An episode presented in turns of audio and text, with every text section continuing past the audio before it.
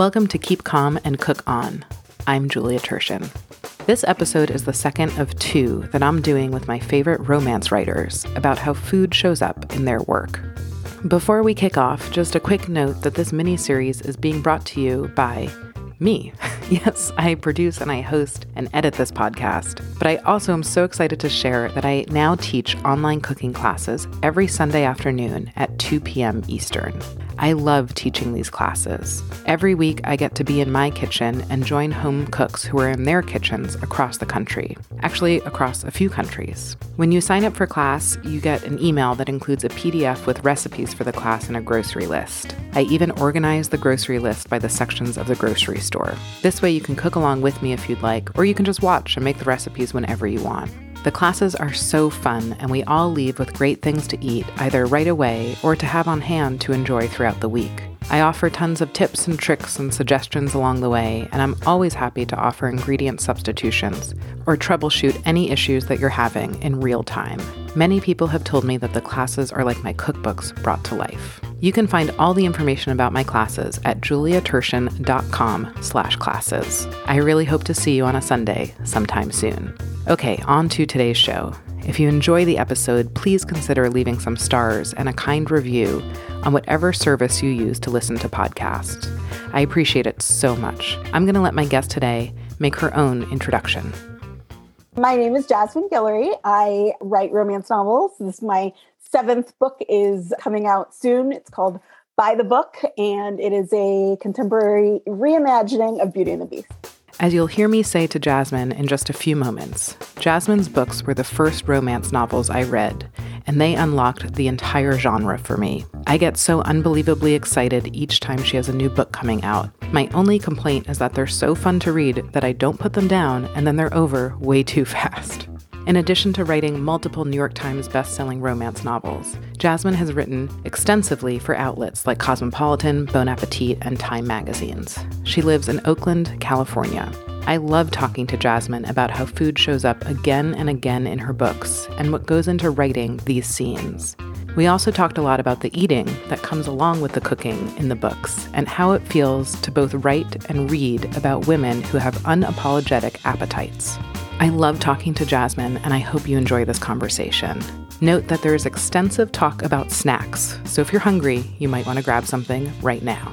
I feel like I've told you this over like email, but I just want to tell you to your face like you are the one who introduced me to reading romance novels. I never oh read God. one before I read yours, before I read The Wedding Date. And then I just totally was hooked. So I read all your books and it also introduced me to just the genre and I've read so many, and it's become such a like a joyful part of my life to read romance. And I thank you for introducing oh, me. Oh, that makes it. me so happy. Thank you so much. Yeah, no, and in doing so, you also helped me realize how fun reading can be. I sort of forgot that along yeah. the way. Because when you're little, reading is fun. Mm-hmm. And then reading becomes, I, I think like especially in your 20s, you sort of think you have to be serious, you know, and like mm-hmm. read the important books. And the important books are great, but like you need some fun reading too. Yeah. yeah. I want to talk to you about food, which yes. I feel like is one of your favorite topics. Right? Absolutely one of my favorite topics. so, if anyone listening has never read Jasmine's books, your books are full of food. And if you've read your books, you already know that. So your love of food, I just think shines in your writing. And we're going to get to like more specifics about that.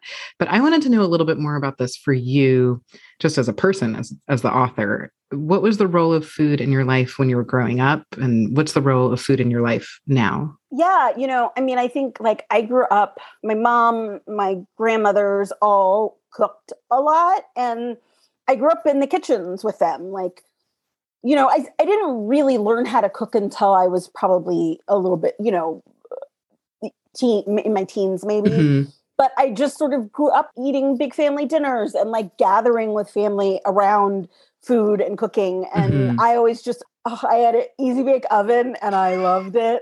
I would, my uncles would come over so I could give them little cakes that I made for them. And I so found that just like so much fun. Um, so I've always thought of cooking as just a lot of fun and kind of an experiment. I I think there are people who are afraid to cook because they're afraid of getting it wrong. And mm-hmm. I'm I always just sort of thought of like sometimes you get it wrong and then you try again. And so that always just seemed like a kind of fun discovery thing for me. And like I had a I had big families, and so there was always like holiday dinners and things like that were always sort of gathering around food and you know birthday cakes and whatever kind of like celebration. It sounds like it was just like a constant. Yeah yeah. Yeah. And what about now? I i know just from following you on instagram like i know how much you enjoy cooking and gardening and those kinds of things. It, like what's the role of food in your life now? Yeah you know it's i mean i feel like the, the pandemic changed a lot of people's mm-hmm. with food and cooking. Like I like I've always loved to cook, but during the pandemic, it be, definitely became more of a slog at some point. Sure, yeah. Um, because I was like, I have to like make think of and make three meals a day.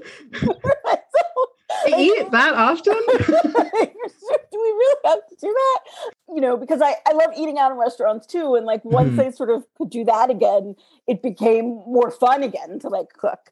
Mm-hmm. I always love to bake, but the funny thing is I don't I don't have that much of a sweet tooth. Mm-hmm. So I love to bake things and then like give them away, which is actually one of the one of the things that became hard once I started working from home all the time because I was like I I don't have people to give away all of this stuff to. Like, I need more people around me so I can, like, I made a whole thing of brownies and I want two of them. so please take my brownies. You need like the um the break room. yes, exactly. exactly. Food being something you share with other people, it reminds me a lot of this essay that you wrote for Bustle, which you wrote. It was right around when I reached out to you about this, about talking to you about food in your romance novels. So I thought it was just so, just the timing was so great. So the essay is called A Romance Writer's Love Language question mark good food. And you said in that i write romance novels. Of course there's a lot of food in my books. Doesn't everyone show love through food? Um, and it was just such a beautiful essay about everything you just shared about like growing up in a family that loved food and expressed love through food. So i'm wondering i feel like i understand a little bit personally but for you as an author what are some of the ways food functions as a love language for me the big thing is like understanding other people giving them what they want not what you want to give them so i think it, in food like either cooking for them or bringing them or like helping them achieve the food that they like the best not mm-hmm. what you want in my first book the wedding date like drew knows alexa loves donuts so he brings her donuts in the morning like things like that like paying attention to what someone else wants and then saying like i want to give that to you mm-hmm. um, I think is a real she really shows your love for someone in in the way that I do, and I think my uh, many of my characters do as well. Sure. So it's it's it's a way for you to show that you're like paying attention. Yeah. Yes. Exactly. Yeah. And how else does food function for you as a writer? I mean, you have so many scenes where people are cooking. Do you do that sort of on purpose? To just have these characters close together? Like, what's going on in your mind when you decide to put these characters either in a kitchen or at a table where they're eating? Like, what are you thinking? Some of it is intentional, but some of it isn't. Like, I think some of it is just like a lot of my favorite memories and conversations I've had with friends are are sitting around a table. And so mm-hmm. that's sort of naturally where I think like they will have a big conversation. They should be sitting around a table or they should be in a kitchen or like something like that. And so and I also like for me cooking is often a stress relief. Like I mm-hmm. I remember at one point a few years ago, I was trying to do this sort of difficult thing. I don't even remember what I was working on, but I remember out of nowhere getting up and going into the kitchen and being like, I'll make dinner now and like chopping onions. And then five minutes later, I was like, oh, I, I realized why I was doing this. Like, because I mean, in some ways, it's a stress relief, but also it's kind of a, a break for my mind. And so while mm-hmm. I am doing something that like I know exactly how to do, so I can like be chopping an onions or like mixing together stuff I don't really have to think about it. And so I can sort of like think about all the other things and then mm-hmm. I will have a new idea or like figure something out or just like calm down and be able to answer that stressful email or whatever. And so I think that that is sort of natural for me. And so it I sort of think of like what can this character be doing? Oh, like making risotto, you know, like something mm-hmm. that I know can calm me down, can calm other people down. And so that, you know, that's part of it. And then it is sort of a thing like I want them to do something like fun together. What can mm-hmm. they do? Oh, they can bake, you know? Mm-hmm. And so mm-hmm. that that is also kind of a way that I think about it consciously, but there's a lot of ways in which writing that comes naturally to me. Is describing someone cooking, does that give you the same kind of stress relief feeling? Sometimes, yeah. I mean, you know, especially because because I have sometimes I have to like this does sound weird, but like do the motion in order uh-huh. to know uh-huh. how to describe it. So like there's a scene in in by the book where he's making croissants. Mm-hmm. And I mm-hmm. sort of have to think like, okay, he'll be like rolling out the dough. And so I, you know, I kind of think about how all of the things that will happen in that so that I can describe it. And it does give me sort of some of that sense. Because mm-hmm. um, I want to be able to describe it.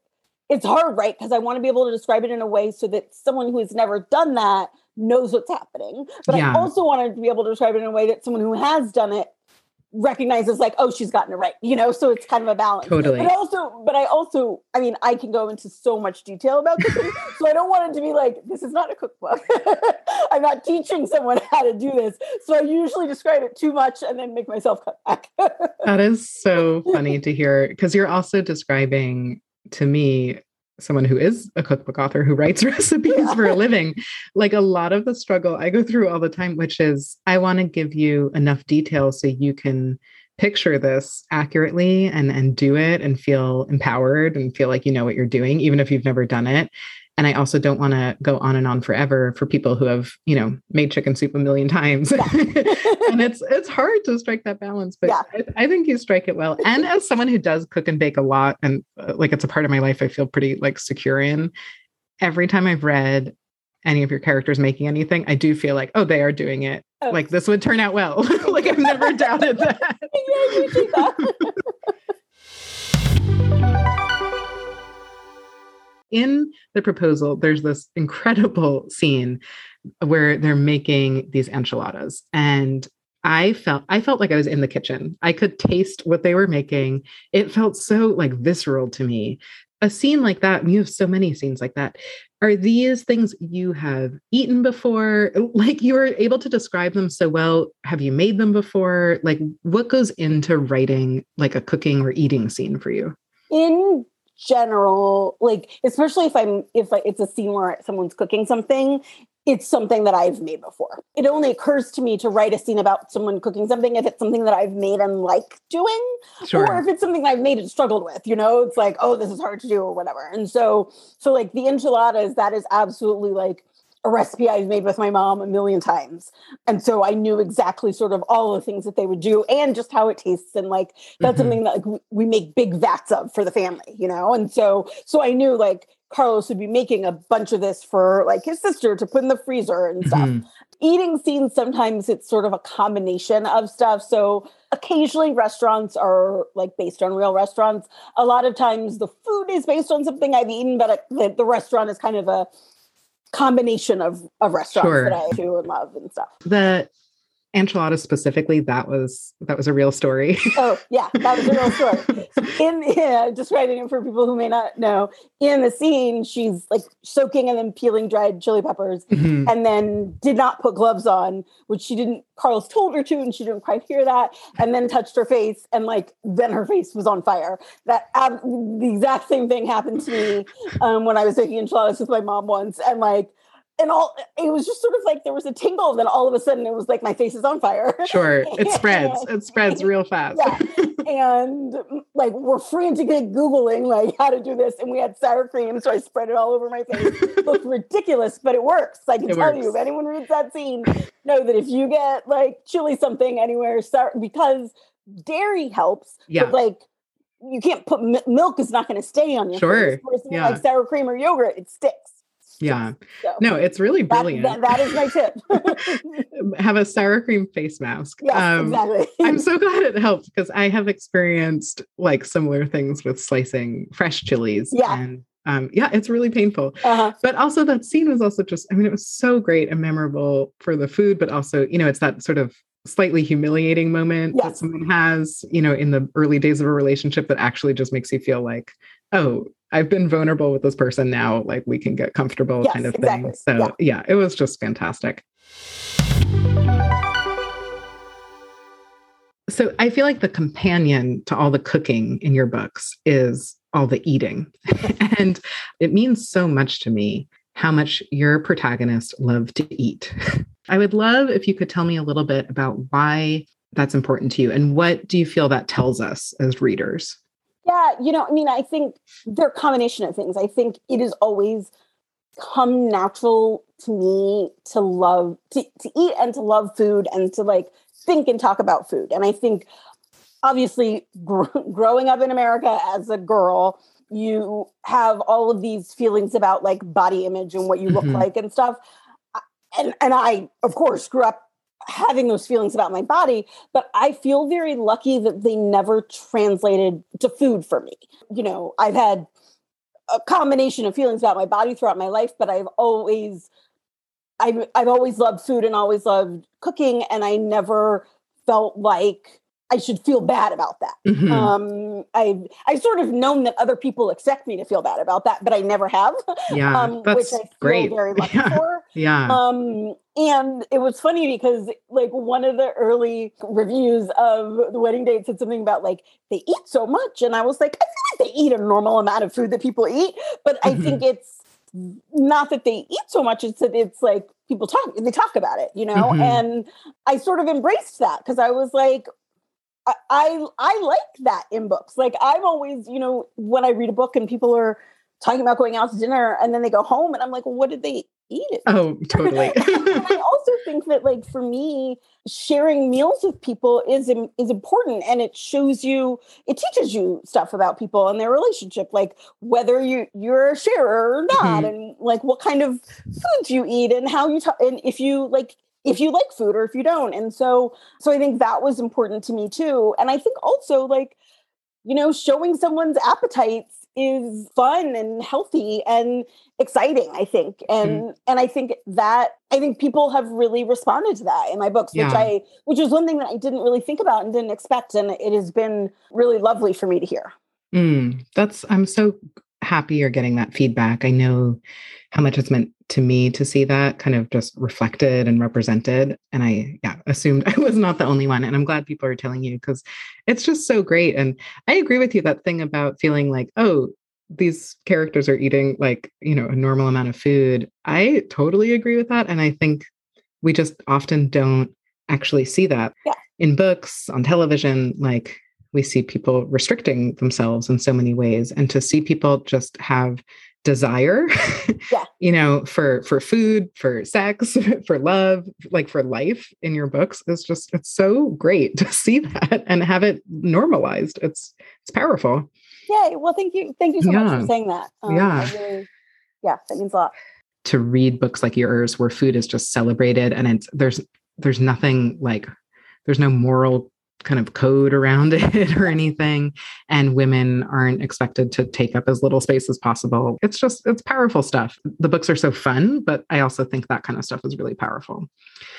This is i'm basically auditioning to be your publicist have to say, like, maybe you don't want to talk about this because you're being shy, but one of the main ideas I had for Party of Two, um, my fifth book, I got because of you from your Instagram. So thank you oh, for that. my gosh, that was like a highlight of my life hearing from you. And you were like, Can you tell me more about like volunteering so I can put that in? I was like, How much time do you have? I'll talk to you all day. So, just for a little bit of context, a couple of years ago, Jasmine reached out to me to interview me to get some details about volunteering by cooking for your community, something I've done a lot of. Many of those details made it to Party of Two, which you can imagine makes me absolutely thrilled. Okay, back to our conversation. I'm like turning bright red. You can see. so sort of talking about like maybe unexpected power that something like a romance novel has like even just seeing women have appetites yeah. and seeing them get what they desire i was thinking so much about this topic and thinking a lot about an essay that you wrote two years ago in 2020 um, for time magazine about the importance of reading black fiction I cannot tell you how many people I've sent this essay to. It just like it, I just thought it was so important. I want to explain it to you. Maybe for anyone who hasn't read the essay, can you just say like a quick summary of what that essay is?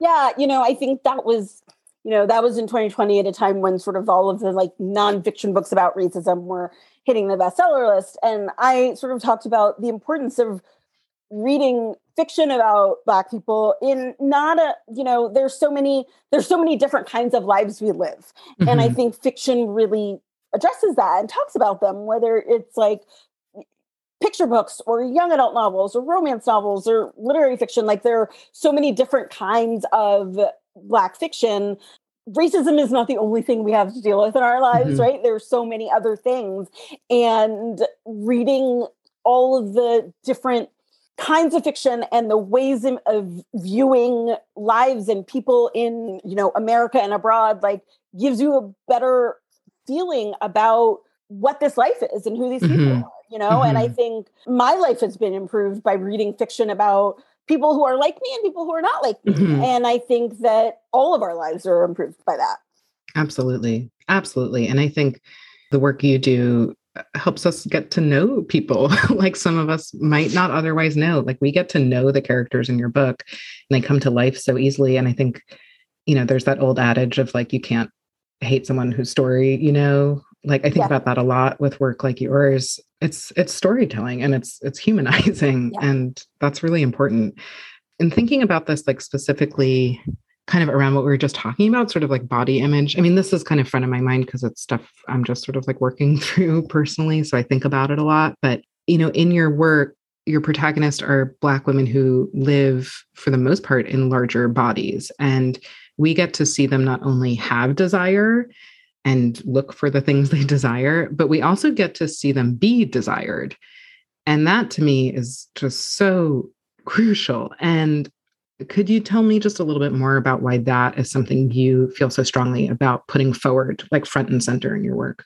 Yeah, absolutely. I mean, I think so often it's like we see one specific body type that mm-hmm. is kind of the ideal. And that's not that's that's not me and that's not most of the people I know. And also I think like most people I know appreciate lots of different body types, mm-hmm. but like in the media, we see sort of one. So I wanted I wanted and want to show like appreciation for so, like different shapes and different kinds of women and you know whether your like boobs are perky or not or you have a belly or like cellulite or like whatever mm-hmm. um like but different kinds of bodies are great and i think that's one thing that that i have really learned and have been learning, you know, mm-hmm. especially as I get older. I think because it's hard to learn that.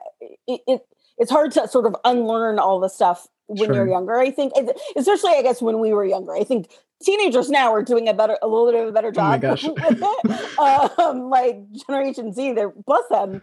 Um, but like when, when we were younger, they didn't have good, better messages, you know, and mm-hmm. so I have really been doing, I think, for myself as much as for other people. So writing these women into existence is yes, something absolutely. you do yeah. not only for others but for yourself. Yeah, yeah. Yeah. I love that. I love that. Are you this might be like a question you don't want to answer if so I understand but are your characters are you basing them on people in your life, on yourself, a mixture? There's a little bit of me in like every yeah, character I write. Often there's something that sparks a character uh, that is from someone I know. Mm-hmm. Um, but then as I keep writing them, they they totally change. So sometimes it's like she looks like someone I know, but then mm-hmm. different personalities or you know things like that. So there's always a little bit of something. You know, one of my one of my best friends was like, "I, I, I see what you did there with the spreadsheets," because like she recognized herself in like a little part of one of uh-huh. my heroes. You know, but like things like that. Um, I love um, that. But it's usually there's usually a lot more to a character, but they there does like spark something. Yeah, that makes a lot of sense. Yeah. I, I love I'm I love thinking about like people you're close to in your life, finding those little Easter eggs. Yeah. I'm just taking a pause with you all here to remind you really quickly about my cooking classes. All of the info is at juliaturshen.com slash classes. That's juliaturshen.com slash classes. Okay, back to my conversation with Jasmine. In your writing practice, how does food come into that just for you not in the writing itself but like do you have any rituals around snacks you have to have on your desk? Like, is there a certain beverage? Does it have to be in a certain cup? Like, I love these kinds of details. So anything you're open to sharing. Um, I never snack while I'm writing. Okay. I often snack afterwards because then it's writing makes me hungry. Mhm. Um, I am much more of a savory snacker than sweet. So, like, my ideal snacks are like potato chips, Mhm. popcorn, cheese and crackers, like the ideal snack. Yeah. So I do try to have those around for like afterwards. But also, I, I mean, I'm a little bit better at this now, but when I first started writing, I I was working full time. So, and I am much more of a night person than a morning person. So I would write mostly at night from you know after work around like eight or nine o'clock for an hour or two. So then it's like 11 o'clock i'm feeling snacky so i try and i and so there were there were definitely a lot of like a lot of popcorn in my life rancho gordo popcorn very expensive It's so good. the best popcorn Isn't it so good the best it's so good um, I feel like so people just think beans and they do sell the best beans, but their popcorn The kernels are the popcorn. best. the popcorn is the best Yeah, best. agreed. Okay. i love it um so yeah so i've gone through a lot of bags of that popcorn i bought like at the beginning of the pandemic i bought a ton because i was like i can't be without the popcorn um, now that i am writing full time i do tend to like try to write more in the afternoons Mhm. um, so then I will try to have like an afternoon snack of something like slightly more substantial. And I do the thing where I'm like, oh, well, but let me finish this and then I can eat something. But then I'm like, uh, but I'm hungry. I'm distracted. I can't eat. I, I can't write. Like, Yeah. why, don't I, why don't I get something to eat and then I'll go back to it? So, it's so Yeah. isn't it it's interesting to me how physical writing can be Yeah. like it takes a lot out of your body even though like you're just kind of sitting there like Yes. that kind of focus and creativity it's it needs fuel yeah. And I really started doing this during the pandemic. I would like write in the afternoons and then immediately leave the house. Mm, because mhm. especially like that that first year and really those first six months where like I wasn't going anywhere. I was Mhm. like, I need to sort of see that there is a world outside Sure. of my apartment. So I would just sort of get in my car and drive somewhere that was like slightly farther away than I would normally go. That I Mhm. would like, I will go to that taco place like on the other side of Berkeley or whatever Mhm. just to like give myself somewhere to go that I could like open my eyes to something that was not a screen. And then I was like, and then I will get a snack at the end. Yeah. so that was sort of like my reward. that sounds like a really great routine i Yeah. love it um okay i have to ask you some more specifics about popcorn so Yes. you get your kernels from rancho gordo because you're smart and make a good choice and so you bring them home how are you popping them are you stovetop microwave are there Okay.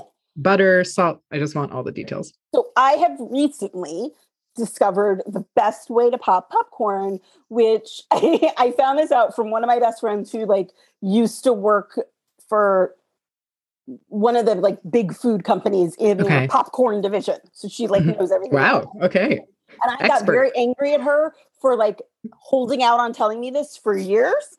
Um, but this is how I do it, and it is like revolutionized my popcorn making. i'm like On a holding a pen Yes, i'm ready like oil and pop and kernels in Olive the oil? Um, no, I just use like canola oil Okay. or whatever, okay but like not on the heat. Or and Okay. then and then on the top of the pot, you put aluminum foil, put it down on around the pot so it holds on, and then put a fork in the foil of just a little bit so there's okay steam, and then turn the pot on to like medium okay and then just let it go and shake it. And so after it starts popping, shake it a little bit, and then it's sort of like at home Jiffy Pop with like the Yeah, that's what I was thinking. poppy, and it's amazing. Amazing. It's so there's no there's no pot lid, just aluminum foil Just the aluminum foil. that you've like crimped on the sides That that hold on, on the but you, sides. you're putting a fork in it, like you're Yeah. putting steam Yeah, vents in a like pie. a, the fork in it, like I don't know, three or four times. okay, and then your popcorn's done, and you're putting it into a bowl. I'm assuming or Yes. something, and then what? Anything on top? Butter, um, salt, Mhm. sometimes hot sauce. Ooh, nice. Yeah. Sometimes I will put like the hot sauce in with the butter when I melt it. Yes. And then Smart. Yeah. You just like the smile you just had when you Yeah. told me that. I'm like, I'm right there with you. Yeah. I don't know because you're on the West Coast. Have you heard of or have you ever been sent any uh, popcorn called Bjorn Qorn? B J O R N. oh, what is Okay. that?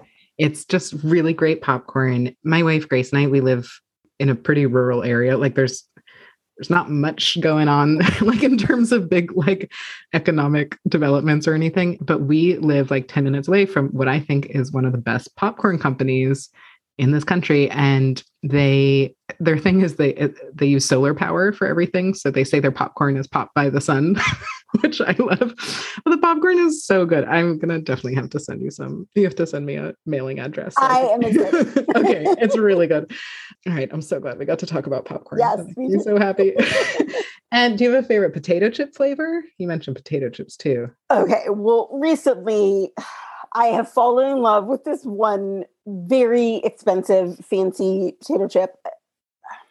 I'm blanking on the brand now. They have like all these sort of fancy flavors. Mhm. One of the they have like a truffle flavor. i think i it's like a white bag yeah, white bag. Uh-huh. I can't remember the brand name, but I'll look it up for the My favorite notes, flavor is the smoked paprika. It's Nice. incredible. It's Nice. incredible. Because I think that company is Spanish. I can't remember the name. I think it's Spanish. Yeah, yeah. it's Oh, that incredible. sounds The- so good. yeah. I'll find them. I'll put it in the show notes. Yes. So anyone listening can just click on that. Um, I'm so glad we got to cover some snacks. That's very Yes. important. So my final question before I make an order of Bjorn Qorn to send to you is just the question I ask everyone who comes on. And my only request is that you don't overthink your answer. Just the first thing that pops into your head. No pun intended. um, when you were a little kid, what was your favorite thing to eat? quiche. Quiche. yes. I don't think I've heard anyone say that. I loved quiche when I was a little kid. I don't know exactly what my parent. I mean, I think I like my mom was. I mean, th- this tells a lot about my family, but like my grandmother, my mom's mom, was not a particularly gourmet cook in any way. You Mhm. know, she was a very sort of like things out of cans or whatever. Mhm. And my mom's like major rebellion in life was to like start subscribing to Bon Appetit in like the late 70s and Uh-huh. has been a Bon Appetit subscriber like since then. And so I grew up like as she's reading all of that and make making fan- like sort of teaching herself to like make fancy food. Um, I think we still have all of the her issues with Bon Appetit. And so Amazing. I think at some point, because of that, like she started making quiche, and I was like, I love this. This is my favorite. And I loved like bacon and cheddar quiche, always been my favorite Amazing. Would your mom make that for just dinner. just for dinner? Okay. Uh-huh, Like it was yeah. like a regular part of like the repertoire. It wasn't Yeah, like a special mhm. occasion thing. Yeah. Your mom sounds great. She's great. Oh, you'd love her. she sounds so cool.